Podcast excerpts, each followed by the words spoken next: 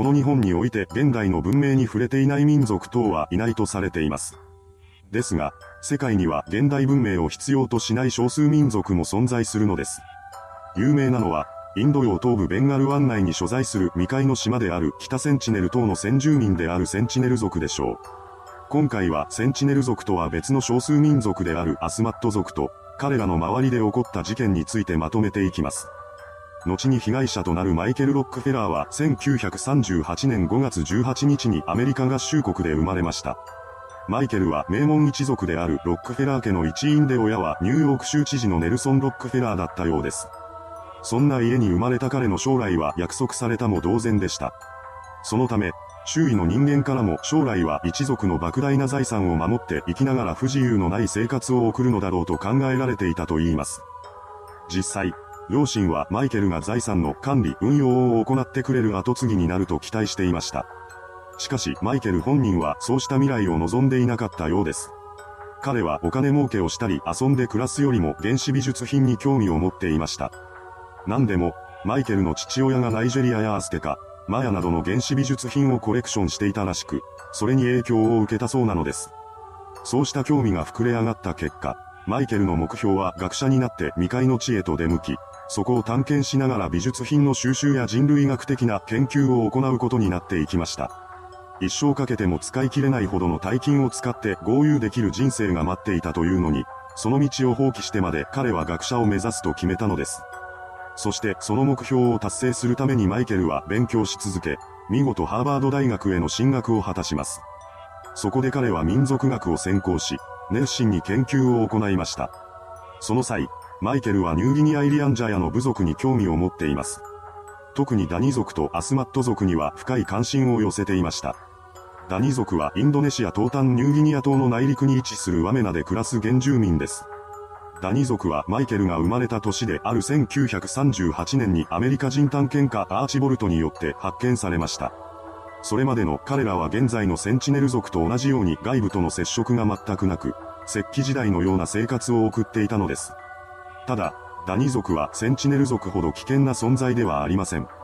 その一方で、マイケルがダニ族と共に興味を持っていたアスマット族はかなり危険な民族でした。彼らはニューギニア南西沿岸部の熱帯雨林に住んでいる少数民族で、首狩り族との呼び名もあったようです。そしてアスマット族もダニ族と同じように文明未接触の存在でした。マイケルはそれらの民族について研究を進めていたのですが、その中で直接彼らに接触してみたいという思いを抱くようになっていきます。そして1960年、ハーバード大学を卒業したマイケルはついに原始美術品を集める冒険へと出かけることを決めました。そこで、まず最初に彼が接触を図ったのはアスマット族です。1960年当時、アスマット族の居住地である熱帯雨林にはオランダの宣教師たちが10年ほど滞在していました。ですが、それでも人数はかなり限られています。アスマット族の中にはまだ外部の人間を見たことがない人々もいたそうです。そんな彼らの間には現代社会においては考えられないような風習がいくつも残っていました。そしてその内容はまさに禁忌と言えるレベルの衝撃的なものだったのです。大学で彼らの研究をしていたマイケルはそうした事実も知っていました。しかし、それでもなお彼は現地に行くという意志を崩さなかったと言います。これは強い覚悟を持っていたというよりも興味が恐怖心に勝ったという感覚でした。そしてマイケルはアスマット族のコミュニティに潜入するため、研究者とドキュメンタリー制作者のチームを結成します。そうして作られたチームの面々と共に彼はアスマット族の住む地へと向かいました。目的地に着くと、そこには同じ時代に生きているとは思えないほど原始的な生活をしている人々がいたのです。そんな彼らを見てマイケルは大興奮しました。そしてアスマット族との接触を図ります。最初こそチームを警戒していたアスマット族でしたが、攻撃をしてくることはありませんでした。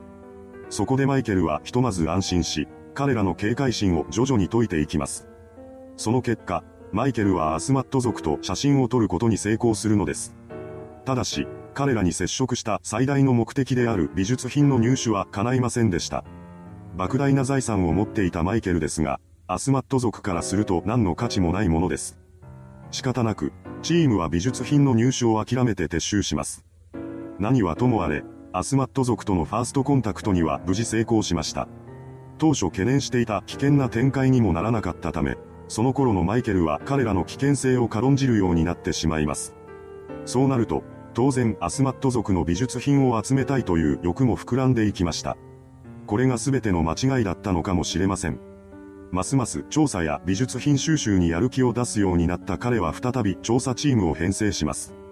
そして1回目の接触から1年後の1961年11月19日、マイケルは同行者のオランダ人学者のルネと共に沿岸からボートに乗ってアスマット族の集落がある目的地へと向かいました。しかし、ここでアクシデントが発生します。なんと、乗っていたボートがスコールに遭遇し、岸から19キロほど離れた地点で転覆してしまったのです。そこで一緒にいた案内人は助けを求めに泳いでいきます。ですが、いくら待っても助けが来る気配はありません。痺れを切らしたマイケルは、自分で助けを呼びに行くと言い、服を脱ぎ出します。そうして下着姿になった彼は空のガソリン缶を浮き輪代わりにしてアスマット族が住んでいる陸地へと泳ぎ出しました。転覆したボートから見えるマイケルの姿はどんどん小さくなっていきます。それ以降、彼の姿を再び見ることはありませんでした。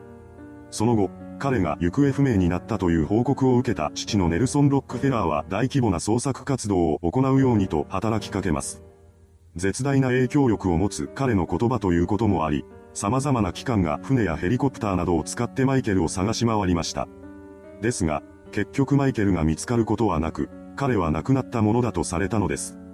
実際に何が起きていたのかは不明ですが、公的には海難事故だとされています。ただ、その発表をよそにしてこんな話を囁く人々が現れ出しました。マイケルはアスマット族に食べられたんだ。まさかそんなことはないだろうと思いたい話ですが、ありえないことではありませんでした。というのも、アスマット族の風習の一つにそうしたものが存在していたのです。そのことはマイケル自身も知っていました。とは言っても、そんなものは昔の話であり、この文明が発達した現代においてそんな風習は残っていないだろうと彼は軽く考えていたのです。ただし、アスマット族の文明は現代のレベルに到達していません。同じ時代に存在する人間でも、マイケルが生まれ育ったアメリカに生きる人々とは全くの別物なのです。そんな噂が流れ始めると世間は大騒ぎになり、様々な憶測が飛び交う結果となりました。アスマット族に襲われたという説の他にも騎士に泳ぎ着く前に溺れた説、ワニやサメに襲われた説、現地人と共に生活を送っている説などが提唱されたのです。そのようにしてこの事件は人々の興味をかき立てました。そしてついには真相を確かめようとする人が現れます。その人物とは、ジャーナリストのミッド・マックリンでした。意を消したミッドは1969年に現地へと赴きます。そしてアスマット族との接触に成功しました。そこでなんとか彼はマイケルに関する情報を聞き出そうとします。しかし、アスマット族はなかなか口を開きません。結局ミッドは事件の真相を解明できなかったのですが、その代わりに興味深い話を持って帰ってきました。それはマイケルが行方不明になる前のこと。オランダ政府から調査を命じられたチームのリーダーがアスマット族の指導者を含む5人を手にかけていたというのです。この情報から、当時のことを知るアスマット族は白人に恨みを持っていたのではないかとされました。そんな彼らにマイケルは助けを求めてしまった。それが事件の真相だとされたのです。その1969年の調査を最後にして本件に関する新たな情報は長年出てきませんでした。そんな危険な地には誰も行きたくないでしょうからそれも当然です。ただ、そんな中でも確信を得たい一人のジャーナリストが立ち上がります。その人物とは、ナショナルジオグラフィックトラベラーの編集者で多くの調査に出かけているカール・ホフマンです。カールは事件が起きた53年後の2014年に動き出します。オランダ植民地時代の資料やアスマット族の住む地に滞在していたオランダ人宣教師の日記を読み込み、ある程度の知識をつけた上で現地へと向かいました。そこでカールはアスマット族と出会い、彼らにマイケルの話をしました。すると驚くべきことに、彼らはマイケルのことを覚えていたのです。その瞬間、カールはある確信を持ちました。それはアスマット族が事件の真相を知っているというものです。しかし、いくら彼が慎重に話を進めようとも、当時のことについて聞くと誰もが口を閉ざしてしまいます。それどころか、明らかな嘘をつくようになっていきました。どうしても真実を知りたいカールは一人でアスマットの村に滞在することを決めます。1ヶ月間そこで彼らと共に生活を送り、なんとか警戒心を解こうと努力し続けました。その甲斐あって徐々にアスマット族はカールに心を開き始めます。そしてついには事件の真相を語り出しました。すべてを聞いたカールはアメリカへと引き返し、そこで本を書きます。そこには彼が聞いた真相が記されていました。事件当日、ボートから飛び出たマイケルは陸地を目指して泳ぎ続けます。そしてサメなどに遭遇することもなく岸へとたどり着きました。そこで彼を待っていたのは50人ほどのアスマット族です。マイケルはたちまち取り囲まれます。その空気感は異様でした。そこで初めて彼は恐怖し、気づいたのです。そこは軽々しく来てはいけないところだったと。